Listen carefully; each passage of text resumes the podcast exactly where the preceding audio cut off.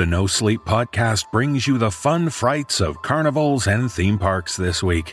We turn amusement parks into abusement parks. And while all the rides and attractions can be fun, you know what's not so fun about carnivals? The food. A day of corn dogs, fried dough, and cotton candy can leave you craving some nutritious and delicious meals, like the kind you get from HelloFresh. Did you know March is National Nutrition Month? HelloFresh makes it easy to choose delicious, dietitian-approved meals. Simply look for the Dietitian Win tag on their menu choices for meals under 700 calories and with one-third less sodium. HelloFresh has 40 weekly recipes to choose from for all meal occasions, lifestyles, and preferences. Take your pick from meals like soy-glazed salmon with rice or mushroom and chive risotto. I love the choices I get from HelloFresh and their sister company, Green Chef. Both services allow me to switch between the brands for an even wider array of delicious food. So go to hellofresh.com/nosleep60 and use code NOSLEEP60 for 60% off plus free shipping. This isn't a funhouse mirror illusion, you heard me right. Just go to hellofresh.com/nosleep60 and use code NOSLEEP60 for 60% off plus free shipping. Take advantage of this great offer and enjoy HelloFresh, America's #1 meal kit. And now, buckle in for this roller coaster of horror.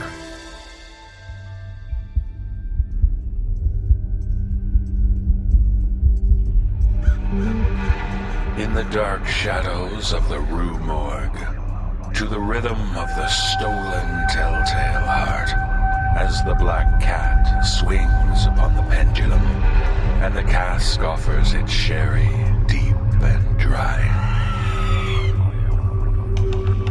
As you knock at our chamber door, we open and usher you in. Our sleepless tales for you in store, and the terror shall be lifted, nevermore.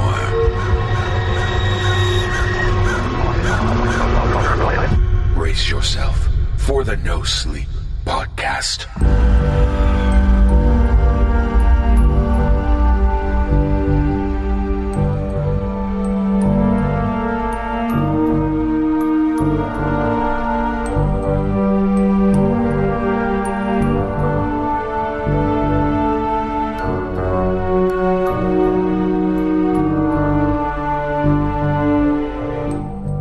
Welcome to the No Sleep Podcast.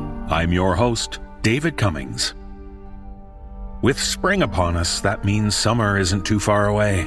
And it's during those warm summer days and nights that we gather for some fun at the various carnivals, theme parks, festivals, and fairs that are held near us. We don't often associate those settings as ones for horror, that is, unless you choose to venture through a haunted house attraction or brave one of the spine-tingling and spine-cracking roller coasters. But there are many examples of horror stories which use a festive carnival or theme park as a background for the terror.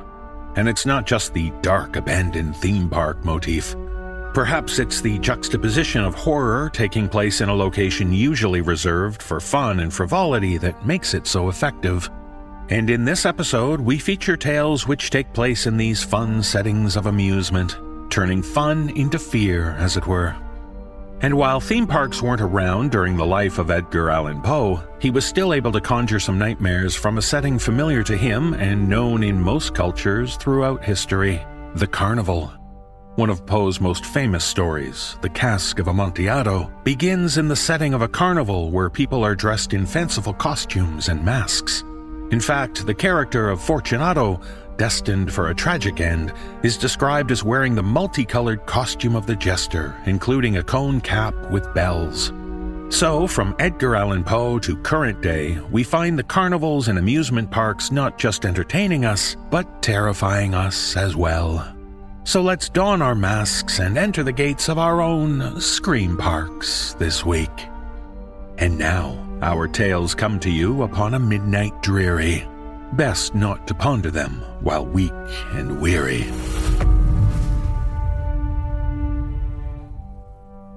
In our first tale, we meet a group of friends heading to the theme park in hopes of being some of the first to try the park's newest ride. And for Sam, getting over a recent breakup with her boyfriend, it seems fitting that the attraction is called Escape from Planet Pain. But in this tale, shared with us by author T. N. Guignol, the gang discovers that a new ride can be extra thrilling and chilling in many unexpected ways. Performing this tale are Kristen DiMercurio, Nichole Goodnight, Ellie Hirschman, Matthew Bradford, Katabelle Ansari, Linsay Rousseau, and Dan Zappulla. So buckle up, strap in, and listen to the attendant. You want to make sure you do everything so you can enjoy the ride.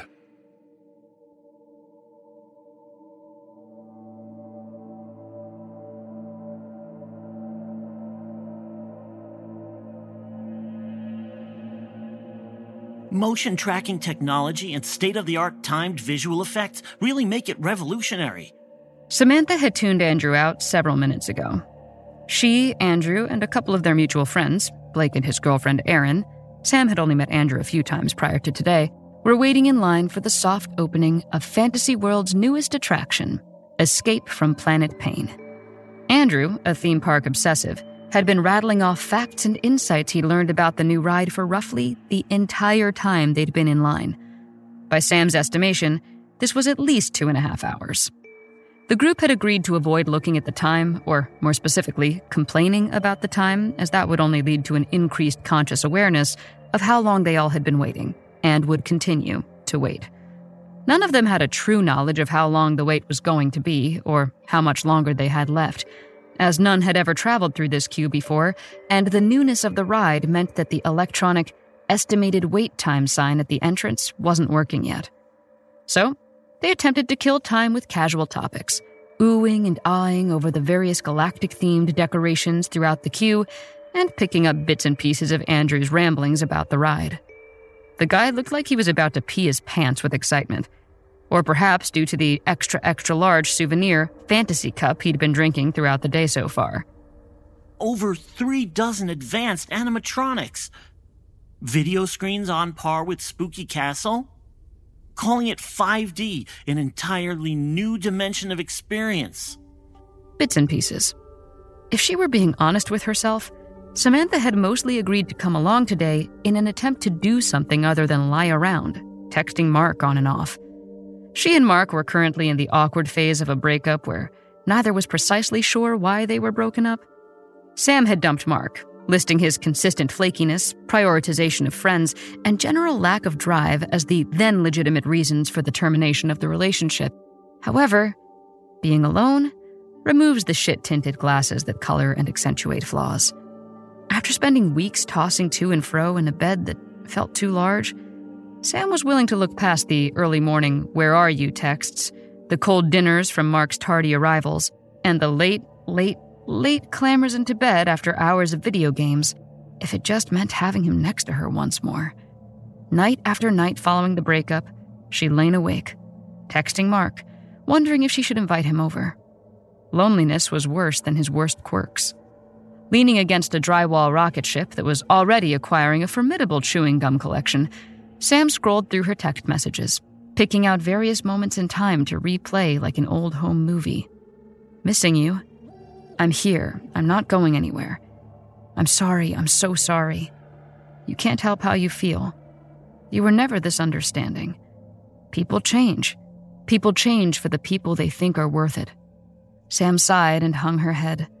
She was torturing herself by disappearing back through their shared history to relive the feelings that accompanied these single flash photos of memory. And if she didn't already know this, her friends had all been intent on reinforcing the fact. This was the sort of half-requested advice that close friends gave in times of breakups. They'd take the far-right stance, insisting a person abandon all thoughts of the ex and move as far away from the situation as possible. They'd offer to show up and trash souvenirs from the relationship, often laying down a blanket accusation such as, "He's the worst, fuck him," and "He's a complete asshole, he doesn't know what he's missing." This is natural.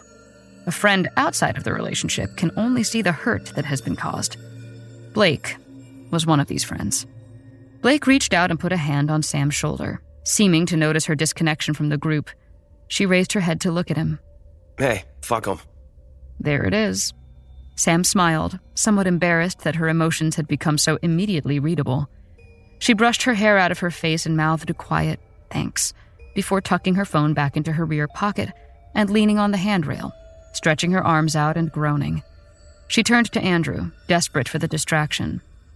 So, the thing you sit in, what's that like? Caught off guard, Andrew looked to Sam, then lit up like a child seeing his favorite cartoon character. The ride vehicle. Holy cow, it's ahead of its time. Completely trackless, it moves via magnetic propulsion, and the vehicle itself is essentially a huge robotic arm, patented by FantastiWorld, called the Kooky Hand. It can move 360 degrees on a spherical plane in any direction and rotate the ride guests to face scenes and effects at virtually any angle. It's insane! While talking, Andrew was using one arm propped up on the other at the elbow to represent the ride's technology, moving it back and forth, up and down, to demonstrate its range of motion. He looked as if he were performing some sort of odd, minimalist, dinosaur-themed puppet show. Sam smiled. Although she couldn't understand having the sort of trivial knowledge that Andrew had, his enthusiasm was certainly infectious. She couldn't help but grin as the pale, dorky teenager poured out information on a ride that barely anyone had even been on yet.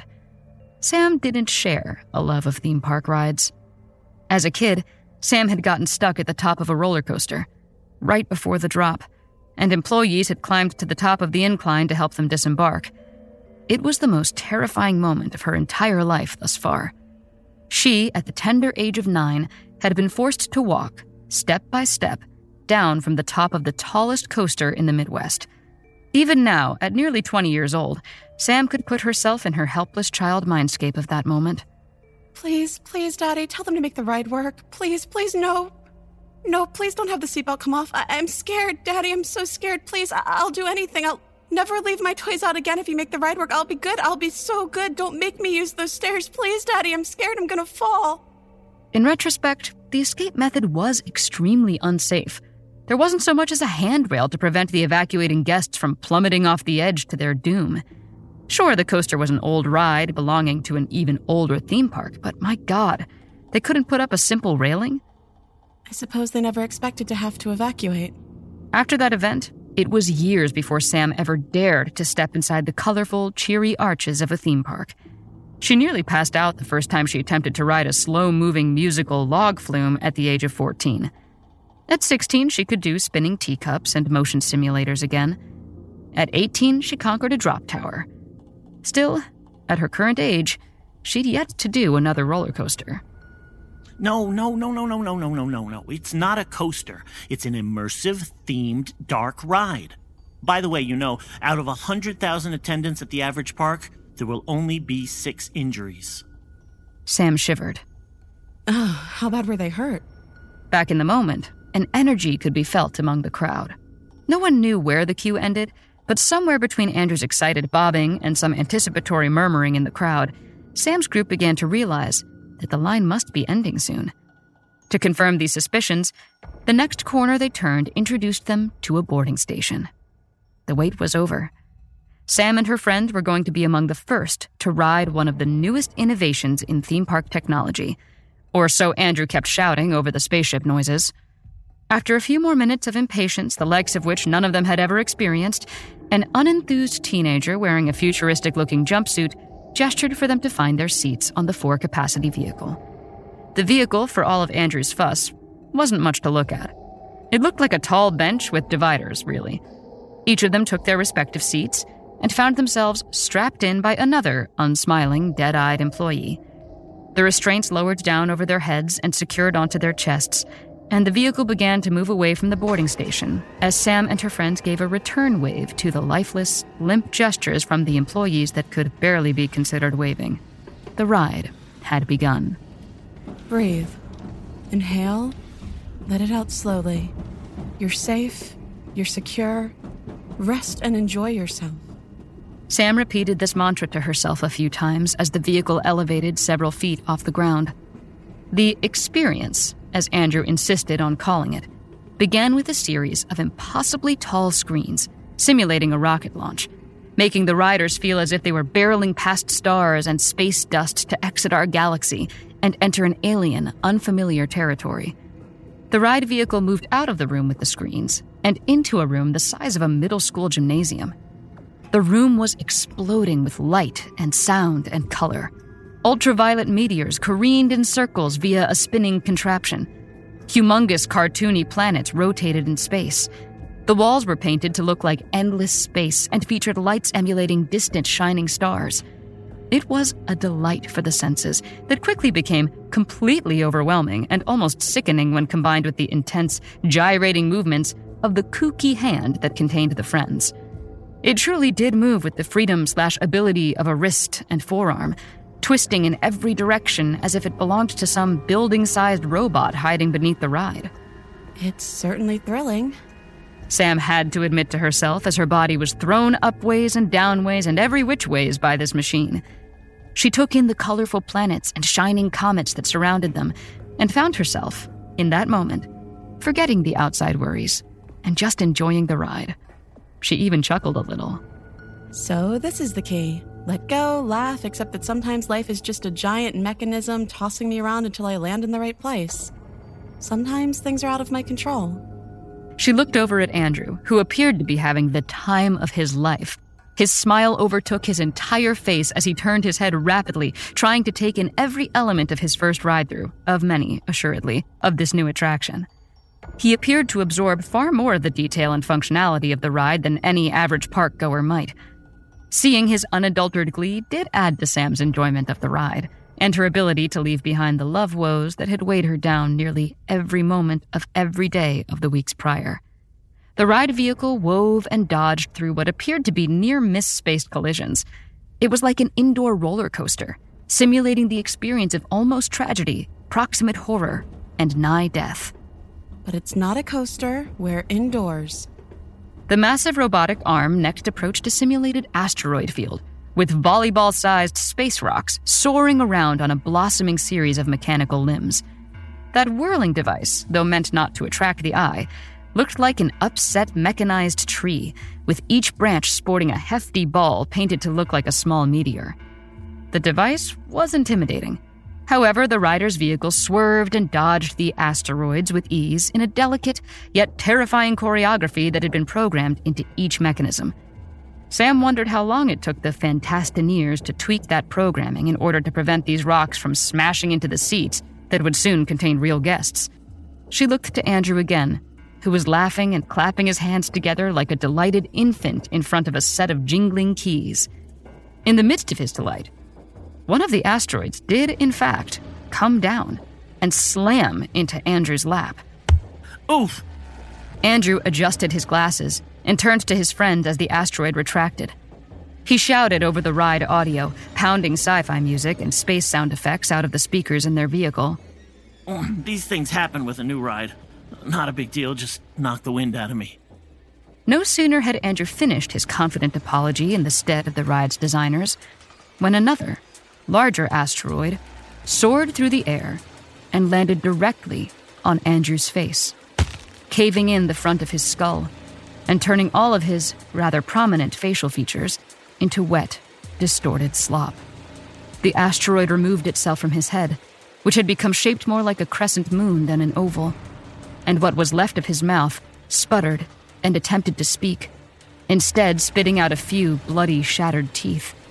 The hand he'd been using to gesticulate went limp, and his body collapsed forward into the ride's restraints, dripping hot, wet face into his lap and down onto the floor of the ride far below. Sam screamed. Oh my God, oh my God, oh my God. Blake and Erin seemed to miss the ride's fatal blow on their friend, and so had their attention caught by Sam's screams. Erin went pale, and Blake struggled against his restraints, waving his arms. Hey, stop the ride! Stop the fucking ride! My friend's hurt! Hey! He's more than hurt. Sam attempted to catch her breath and refocus on the present. He was laughing 60 seconds ago. Now what is he? Blake! Is he okay? Erin clutched onto her boyfriend as best she could while restrained by the ride. He's fine. Babe, I'm sure. He's great. Andrew's corpse dripped more of his face onto his lap in response. The vehicle whipped and dodged around more space rocks, and the remaining friends flinched and held up their arms any time one got too close.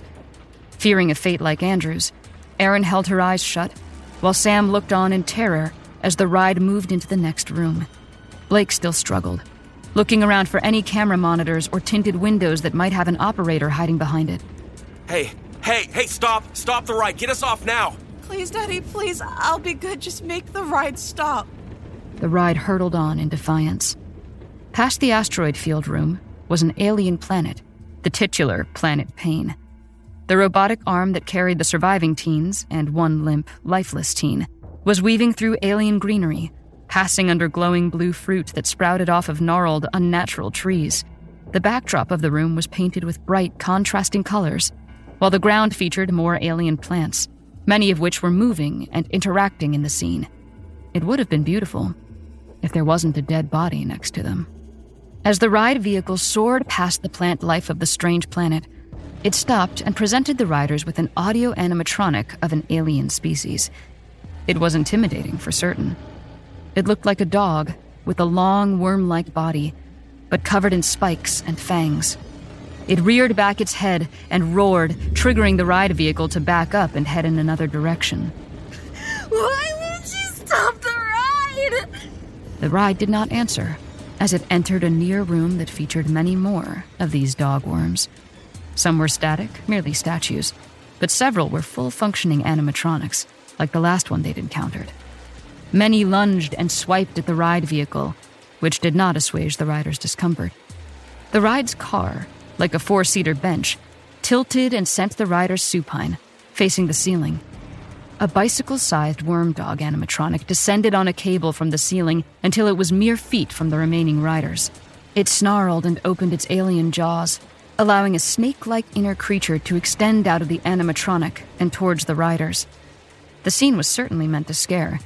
However, the riders, in this case, feared on a far deeper level than the ride's designers had probably intended.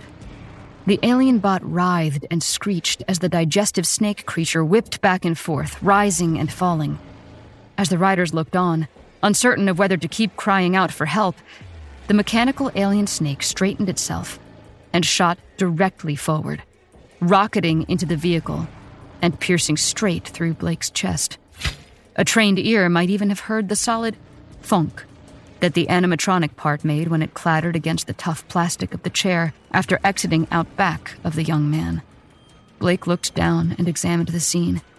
He gripped the mechanism in a way that looked almost curious, like someone who'd just spilled pickle relish on their shirt. Then, the life left him, and he collapsed like a rag doll. Erin shrieked, nearly out of breath after her sobs. She reached over as best she could, attempting to remove the automated creature and wake Blake. The creature retracted, taking with it shards of sternum, muscle tissue, and a thick layer of blood as it went back into the larger alien robot and back up towards the ceiling. Erin was unintelligible. She babbled and cried as she grasped for Blake's face, shaking him by the nearest shoulder and begging for vitality to re-enter the still being beside her. This isn't real. It's just a nightmare.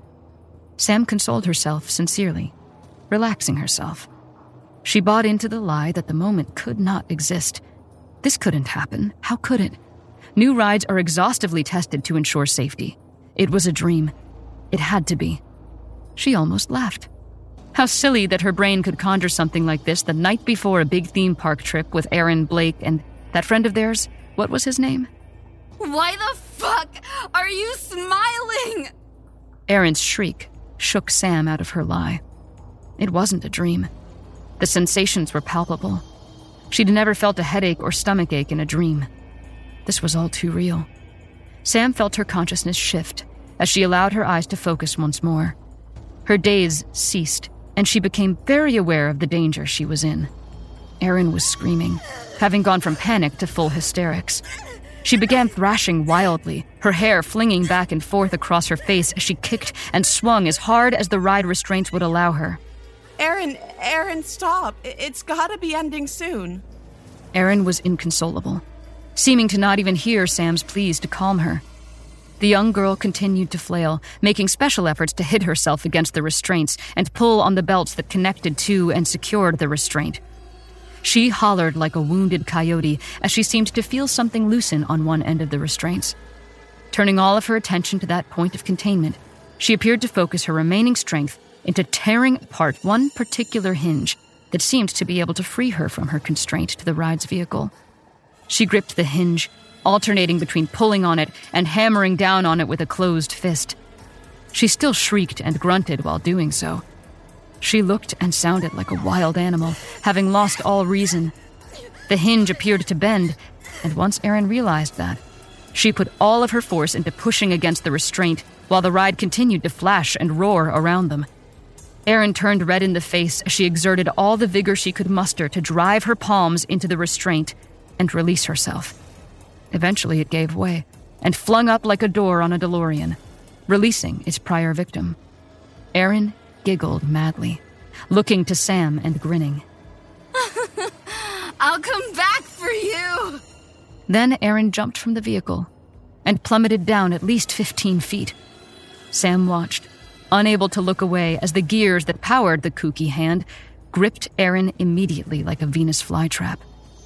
She landed on this machinery almost in a belly flop form. She screamed, but also seemed still to giggle.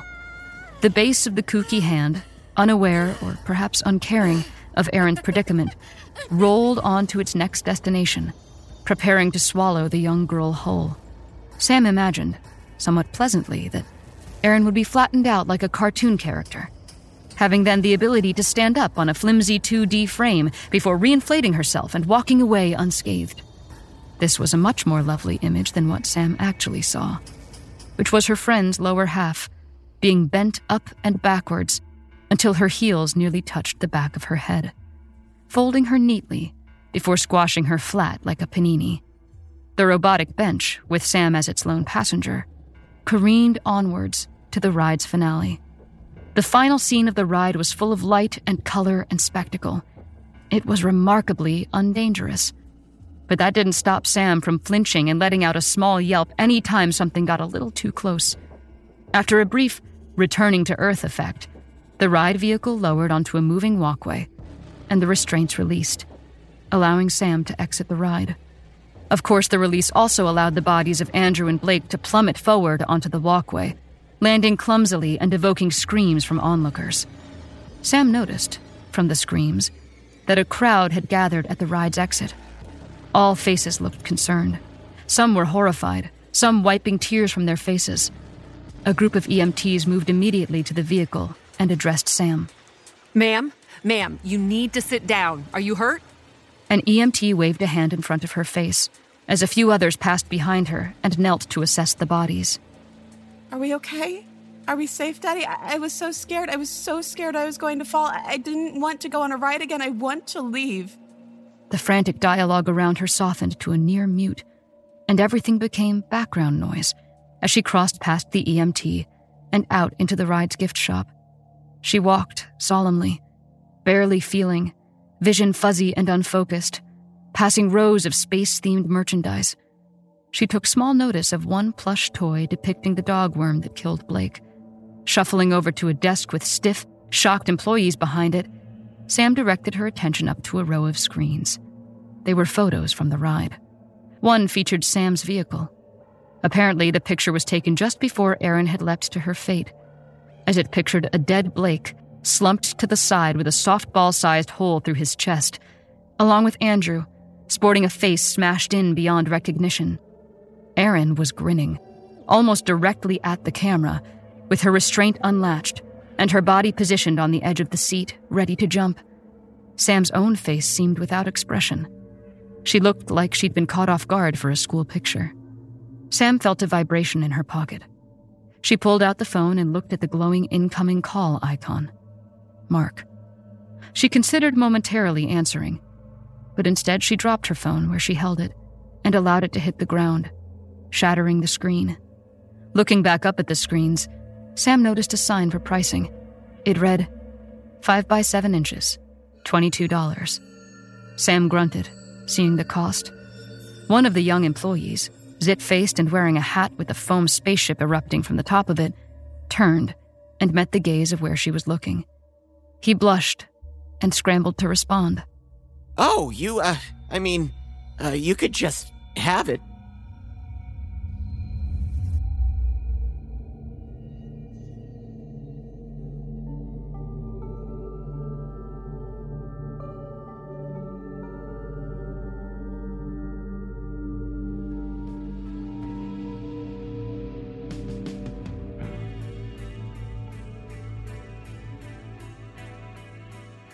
I hope you learned something from that story.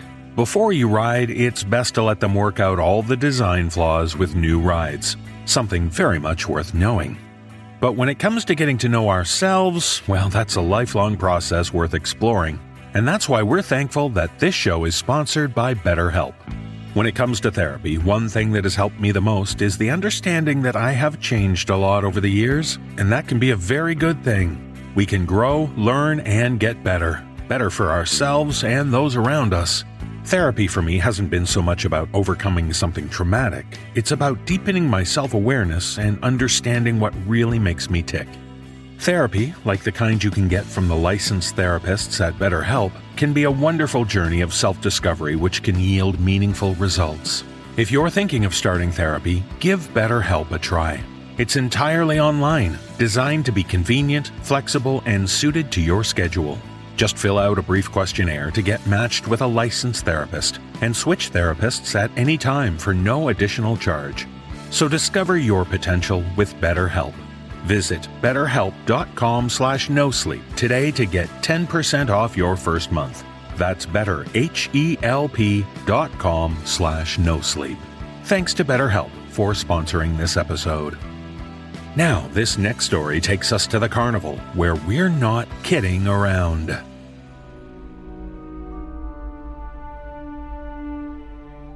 The fun of going to the carnival can be magnified when you bring your child with you. Seeing the joy in their face can make it all seem so much better.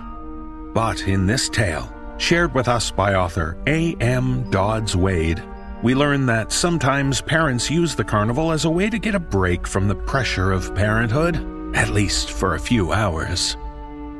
I join Erin Lillis, Mary Murphy, Katabelle Ansari, Erica Sanderson, Ellie Hirschman, Dan Zappulla, Graham Rowat, Jesse Cornett, Peter Lewis, Sarah Thomas, and Atticus Jackson in performing this tale.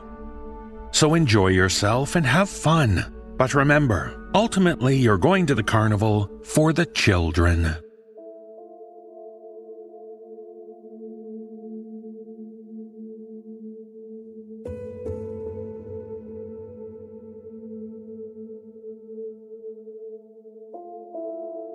The instructions are simple. The instructions are vague. Different people say different things, and fuck knows. Since it's the darknet, it may not even be true, but I followed the instructions. Gone out like a light, Izzy had been asleep, loaded with melatonin pills and an antihistamine, and so far, he'd been quiet as the dead.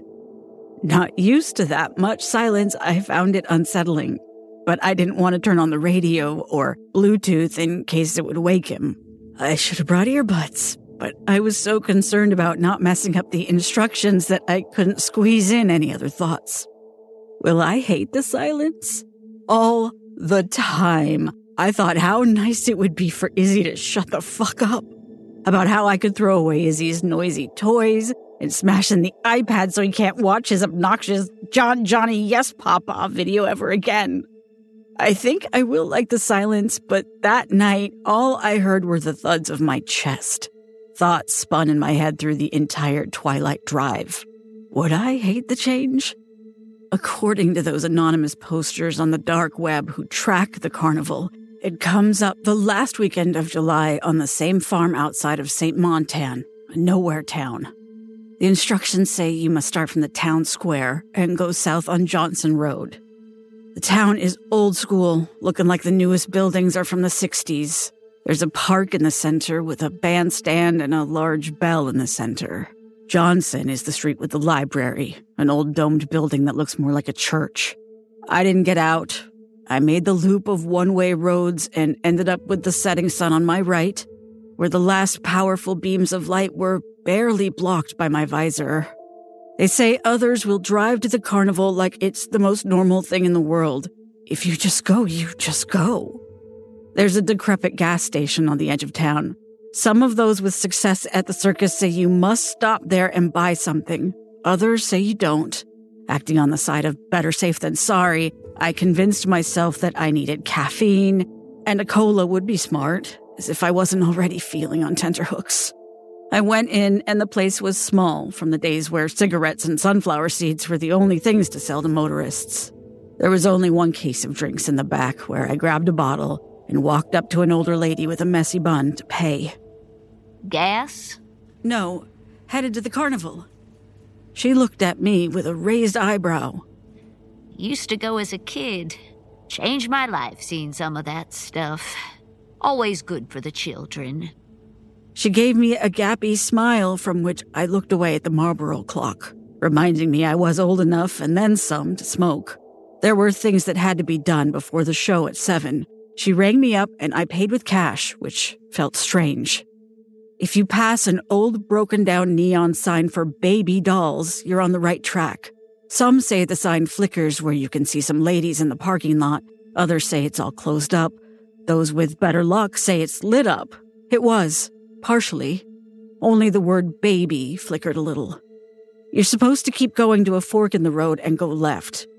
I crawled that night, driving. The place was dark, and I didn't want to go fast enough to do any damage. Left me with time to wonder about things. Why the ritual? Why a list of things to do? Why the fuck a pound slice of pinconning cheese? They say the fair will be obvious. They were right. The field of the farm had a thin wall of trees around it that did nothing to hide the lights. Carnival rides and games around a giant tent glowed like candle flames, bright in the celestial darkness. The ritual says to park farthest from the entrance. The parking area was plenty full, but I had no trouble finding a spot in a shadowy corner. It was a small hike up, and Izzy was heavy. I was just glad he stayed drowsy despite waking up. The instructions say I need to walk 3 circles around the carousel, so I navigated the crowds, which were thicker than I expected. This carnival differed from ones I'd been to before, even aside from the reason I was there. The atmosphere was electric, and everyone seemed to enjoy the rides and games like there was no reason to suspect it of anything. The booths were old-timey canvas, and the rides weren't flashy like modern traveling carnivals. Draped strings of incandescent bulbs gave off warm heat in the crisp air. I found the carousel towards the middle, in front of the blue and white center tent. It was a big carousel, spinning fast. During the 3-loop counterclockwise trudge, I looked at the details.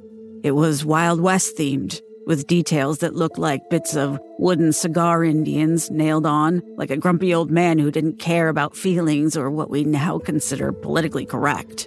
Like an old-timer with arthritis, when a cycle would begin, it creaked and croaked like it was a pain to just move. But then it gained speed and kept going and going, like a senile person hitting the gas instead of the brakes by mistake. Robert's father did that once. I never felt comfortable around the man before the accident, much less after. Right into a pizza buffet, hitting a family headed to a long weekend in Georgia. Robert, supposedly working endless OT, never had time to take care of his parents. I mowed for them, cooked meals, and set up plates of leftovers ready to microwave, did their laundry. I suppose they were grateful. They might have been, they never told me. They never told me because almost every sentence from his parents' mouths was a variant of the same question. When will there be a grandchild? After the circling, I needed to buy fried cheese on a stick. There were kiosks everywhere for pretzels, cotton candy, and caramel apples. I saw kids eating ploy and sherbet and everything but goddamn cheese. I flowed counterclockwise across the grounds until I came to the ticket booth near the entrance, just inside a canvas marquee and flapping flags. Buying tickets at the booth is part of the plan, but it was too early. I needed a fucking fried cheese thing. So I kept roaming around, hauling drowsy Izzy on my back. Finally, between a scrambler and the spinning strawberries ride, I found a stand selling raclette. There was no line, and pictures of melted cheese on different combinations of food explained what it was. "Fried cheese?" I asked at the window. A man with a widely virile-looking mustache, shaped in many curls, and a bearish chest barely contained by his shirt and apron, grinned. He was that fat-fit type where you can tell he ate thousands of calories more than the average man and burned much of it off. "Got better things to eat." He pointed to a quarter of a wheel of cheese next to a broiler-looking thing. "It's for the kid." The man raised an eyebrow when I jiggled the dopey child on my shoulders. "Fryer's off for the night." "Maybe a trade?" From a pocket of my cargo shorts, I pulled out the pinconning cheese. His ginger mustache twitched. "Anything for the children." The oil must have actually been cold because it took forever and a day for it to be ready. The instructions never say if you need to eat it. I didn't feel like it at all. And Izzy didn't seem in the mood. Like always, since Izzy had arrived, I never ended up with food I wanted to eat. At least it wasn't the frozen nuggets and tater tots that Izzy only allowed to cross his lips. I looked at my watch. Almost 6:30. I had to finish a few more steps before finding seats for the magic show at 7, so I chucked the glob of cheese into a clown's mouth atop a barrel trash bin and hurried back to the ticket booths at the entrance. Happy that there was no line, I walked up. There, the tall, slender blonde lady behind the counter, much too pretty for a carny's life, pursed her lips that melted into a rouge lipstick smile, raising the beauty mark on her cheek. I know I burned red. Maybe not as hot as her, but I used to be just as thin. I could fit in my high school jeans, until Izzy. All my clothes never fit after the pregnancy. "How may I help you?" She took a sip from a bottle of cherry Coke through a striped paper straw. "I need 2 tickets for the magic show and a sheet of tickets for the rides." $12. "I hear you have a family special? The special for the children?" "Oh, yes." The corners of her lips raised uncannily. I couldn't tell if she was happy that I said those words or what. "For the children. That's $333.33. I had planned and made sure I had the exact change. I hardly used cash anymore, so having the coins jingle in my pockets had been annoying. I laid down the bills with the coins on top and slid them towards the lady. She reached out for the change and rested her hand on mine, looking at me. It was the look of a parent who can't tell if they trust you, or a teacher who sees potential in you but has concerns, or your high school boyfriend unsure about staying with you after you miss your period and pee on the stick and show him. I pushed the cash towards her, and she raised her hand enough to let me recoil. Her smile never broke. She slid 2 tickets to the magic show and a wristband for Izzy across to me. "Put this on. He can ride whatever he wants. Doesn't expire." I mumbled a thank you. I don't have much money, so scraping that cash together wasn't easy. They say it's still not a guarantee that it will work, but they say the balloon is a very good indicator. Thus, the next step was to buy the kid a balloon, a purple one. I recalled seeing a clown selling balloons walking around, and I wanted to see what happened to the balloon before I spent too much time there. Every second of the carnival was pulses of life leaving my body. I was tired and wired all at once. With Izzy in a vice grip, I walked around, perhaps looking a little manic, searching for the balloon clown. My long stride over the lumpy field was waking up Izzy again. "Mommy?" Not sure if it was a question or a statement, but I hushed him. Shh, we're gonna have fun tonight.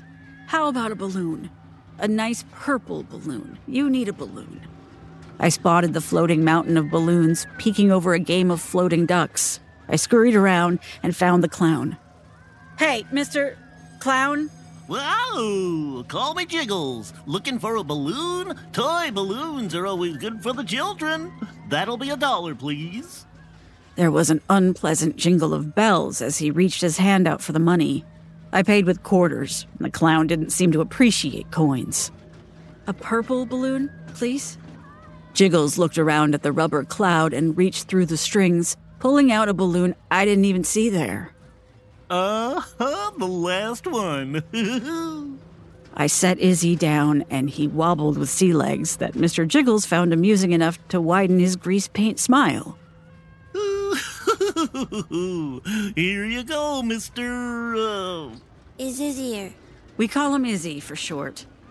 Clown looked awfully judgy for a guy with the name Jiggles. But it's true, it's a fucking shitty name. It's a family name from Robert's side. A name I didn't want to curse on any child. A name I fought against. But I lost.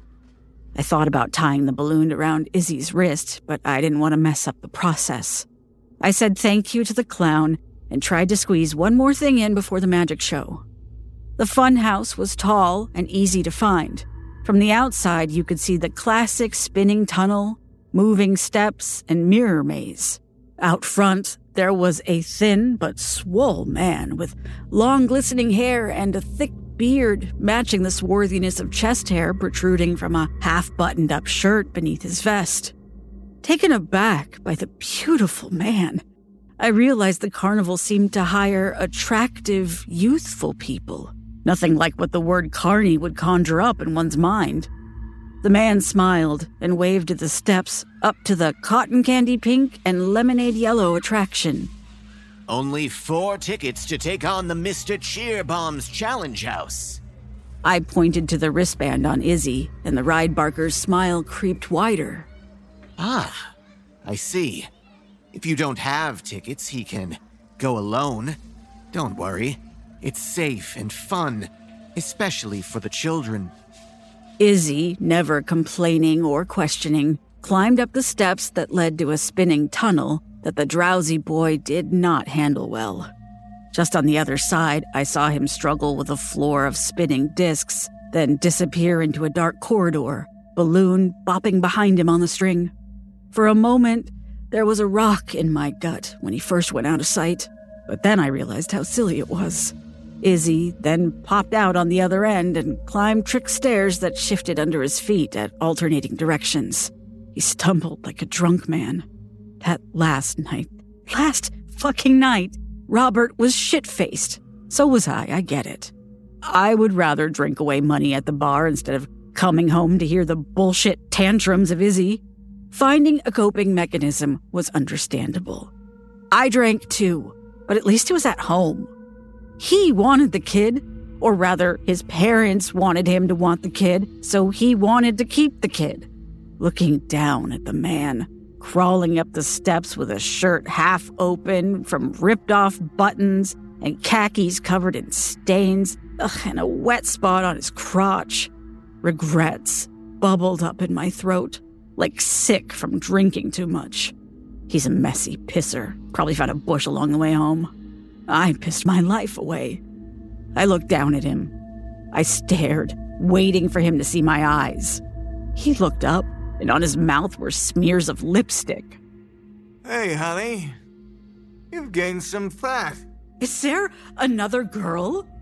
I felt old-fashioned and cliché with my arms crossed like a sitcom wife. No. Just me and my boys. He swiped his arm across his mouth. Out from his bedroom, Izzy stood behind me and looked at Robert. Daddy! Izzy worked his way down the stairs and clung to his father's legs. I caved. He wanted to stay up until you got home. 3 a.m, Ashley, what the hell? I couldn't tell if it's me you're avoiding or Izzy, so I wanted to see which pisses you off more when you got home. Fuck, Ash. He trailed off. I could see on his face that he wasn't sure what to say. Both. I was avoiding both of you. You've changed since Izzy. You're always tired. You don't take care of yourself. Never put out anymore. And Izzy's a little shit. I looked at Izzy to see if he would start a tantrum. He was oblivious. It must have been a rare time when he had nothing to demand. Fuck this. This isn't what I signed up for. Robert crawled down the steps and across the floor to the door, and then right out of my life. Now, I watched Izzy make it to the top of the stairs, where he wormed his way through what looked like a bunch of spinning punching bags, and then disappeared into a tunnel where I could see colorful lights emanating. There was a pop. They say that's good. It mostly works for those whose balloon pops. Izzy reappeared at the bottom of a blue spiral slide. There were angry shouts and words that sounded like a swearing sailor when he showed me his string with the blob of flaccid rubber on the end. He was wide awake now, and I braced myself for a massive tantrum. Mommy! He screamed loud enough it pierced the noises of the carnival, and several judging adults looked our way. I tried to hush and distract him by telling him about the magic show that was about to start. I didn't pick him up because he would kick and punch, but instead dragged him by his hand to the large blue and white tent. I gave the tickets to a short and punchy man with a bun of thick hair, adding considerable height. I see he has the band. You can sit in the front row. It's reserved. It's the best view for the children. We found our seats on cold metal benches, and there was a small wood platform in front of us. Izzy wouldn't sit still and was loud, tossing questions my way that I didn't acknowledge. With little warning, the lights went out and a whiny soundtrack played from a busted speaker. Izzy settled when the lights popped on to reveal that traditional top-hatted, caped, cliché magician entranced. The first portion of the show was mindless and fun. The tall, slender magician tried to mix in jokes, and while the magic tricks were decent, the jokes were not. The instructions are clear. If things were going well, he should pick Izzy to be a volunteer. The magician, rallying the audience with warbly, dramatic music and a spotlight across the front row, spotted Izzy and pulled him up. To prove my abilities, I shall make this child disappear, Nothing gets by, kids, so you know this trick is real. I held my breath. This wasn't right, was it? Disappear? I forced a smile at Izzy as he managed the steps up to the stage. The magician directed Izzy to wait on a spot, and he pulled out a very plain, tall box. The magician, loosely in sync with the sad soundtrack, opened a door on the front, then back of the box, to reveal no hidden walls. He closed the door on the backside of the cabinet and then held Izzy's hand to direct him into the box. Mom! Mom, look at Mom! Magic works best in silence. Look at Mom! Look at Mom! Mom! Izzy's sharp scream was interrupted by the magician closing the cabinet door. He walked around it, tapped it 3 times with a white-tipped black wand, and opened the cabinet to show that it was empty. Don't worry, ma'am. You can pick him up at Lost and Found after the show. The small but engrossed audience was sold on the feat and applauded with mild laughter. The magician bowed out and the house lights came on. Before a mother could panic, the lady working the spotlight and sound off to the side beckoned me to follow her to get Izzy. You never know how a parent is going to react when they see their kid disappear. Glad you were in good spirits about it. She was wearing corduroy overalls over a loose cotton shirt that hid no part of her breasts. She was pale, but in the milky, snow-white, healthy-looking way. The kids don't get scared. It's usually so exciting for them. Something special like this is good for children. We meandered around the curtain, held up by pipes, to an empty area. Izzy was sitting there, legs crossed and with a face where I couldn't tell if he was amused and appreciating the moment, or if he was about to complain about something mundane like he does. Doesn't matter. Does not matter. Let's go. I want to take you to another ride, I told him. I told myself. 1 step left. The instructions are explicit. I didn't remember seeing where the mirror maze was, so I assumed it would be in the corner of the fairgrounds that we hadn't roamed around, and I was right. There, made of several trailers put together, was a facade of a mix of cultures, lit by both realistic fake candles and the vibrancy of black light neon colors. The area around the attraction was lifeless, with few fairgoers around in that dark patch of open field. There were no food stands or games, just lots of grass. It was like the mirror maze was hiding, or at least antisocial and cantankerous, feeling much older than the rest of the carnival. Like it's a small world created by a stoner. It was offensive, even if I couldn't tell you why. Izzy was quiet, perhaps having some instinctive sense of the dark situation. There was no protest from him as I held his hand and walked up to the attendant outside. He was older than all the other carnies there, but still not old. With a graying, razor-sharp haircut, he wore a red shirt that glowed under the black light and a red vest that did not. He smiled as I walked up, and his teeth looked unnaturally white and straight, like cheap veneers. Welcome to the Tofit International Maze of Mirrors. I see you've got the band for the kid. It's great for children.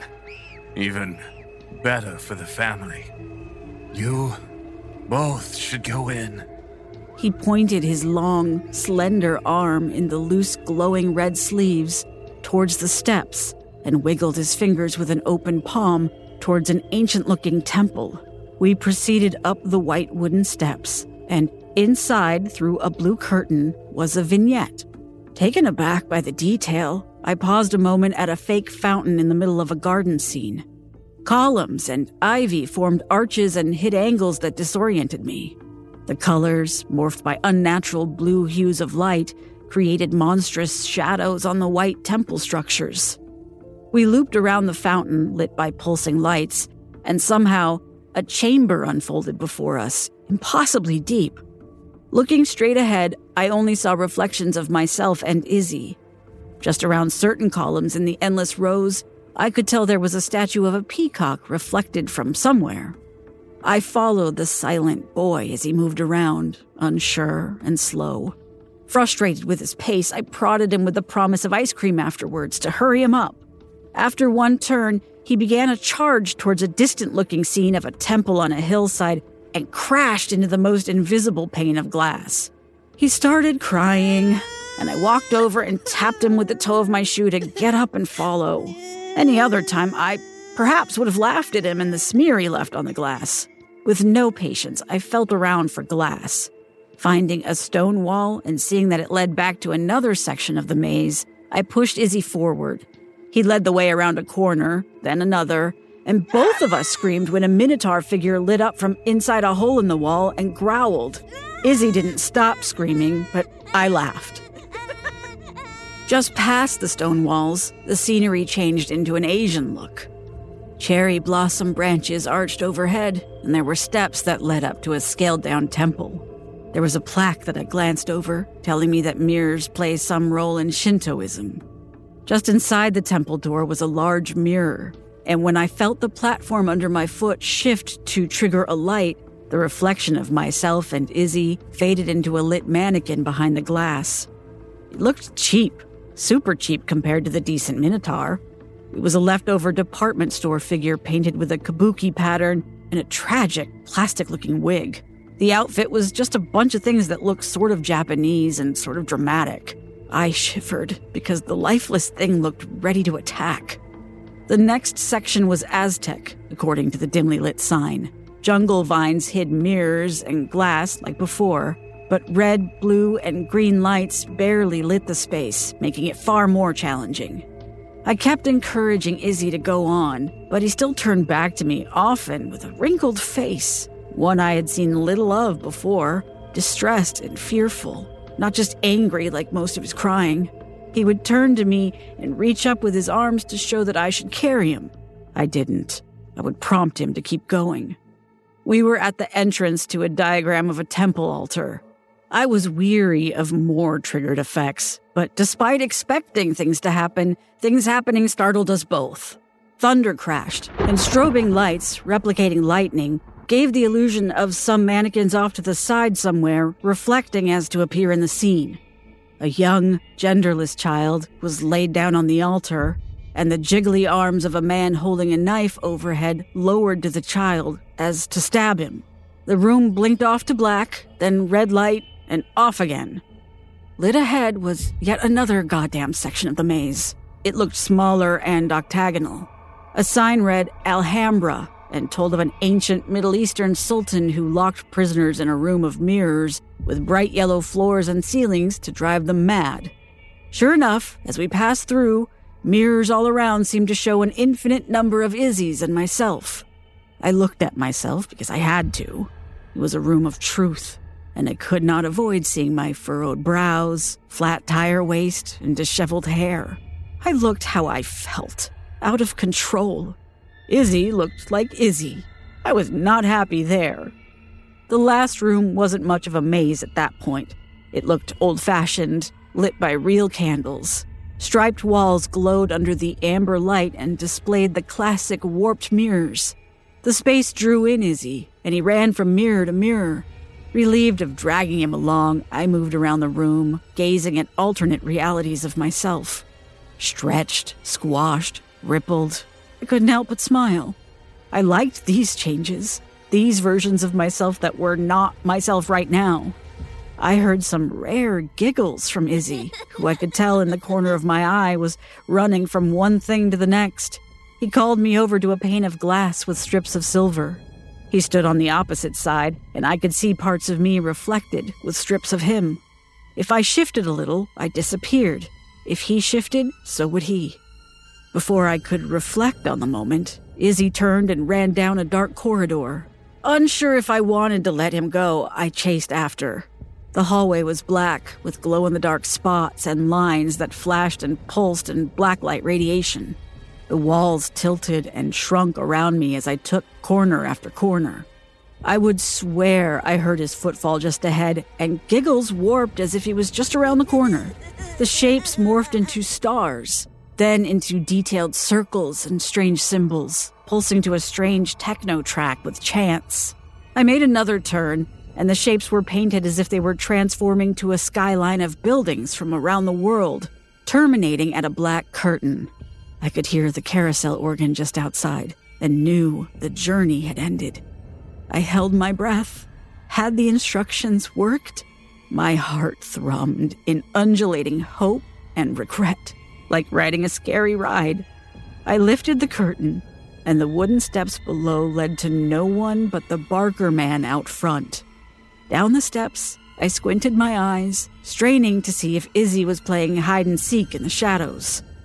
Kind of a dead corner of the carnival, isn't it? We're the only ones here. I looked back at the Barker. I could not avoid thinking how young the people who worked there looked. Young and handsome. His gray hairs had vanished, his skin tighter, his muscles firmer, filling his bright red shirt and vest. The maze just gets enough visitors to keep it going.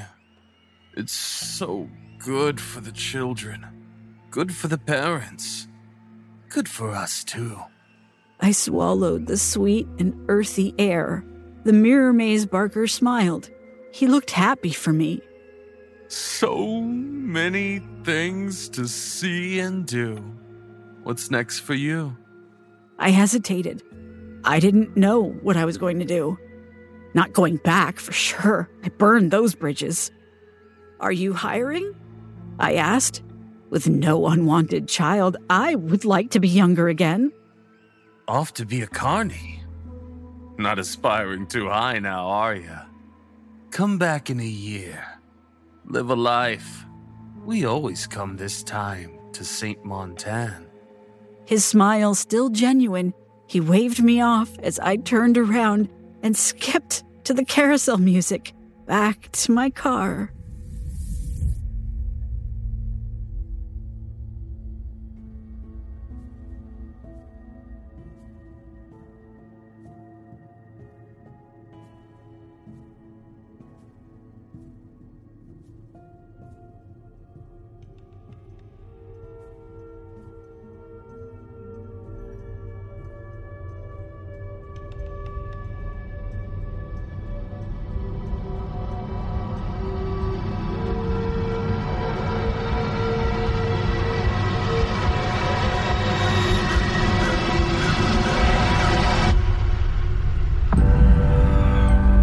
Sleepless tales have dispersed this night.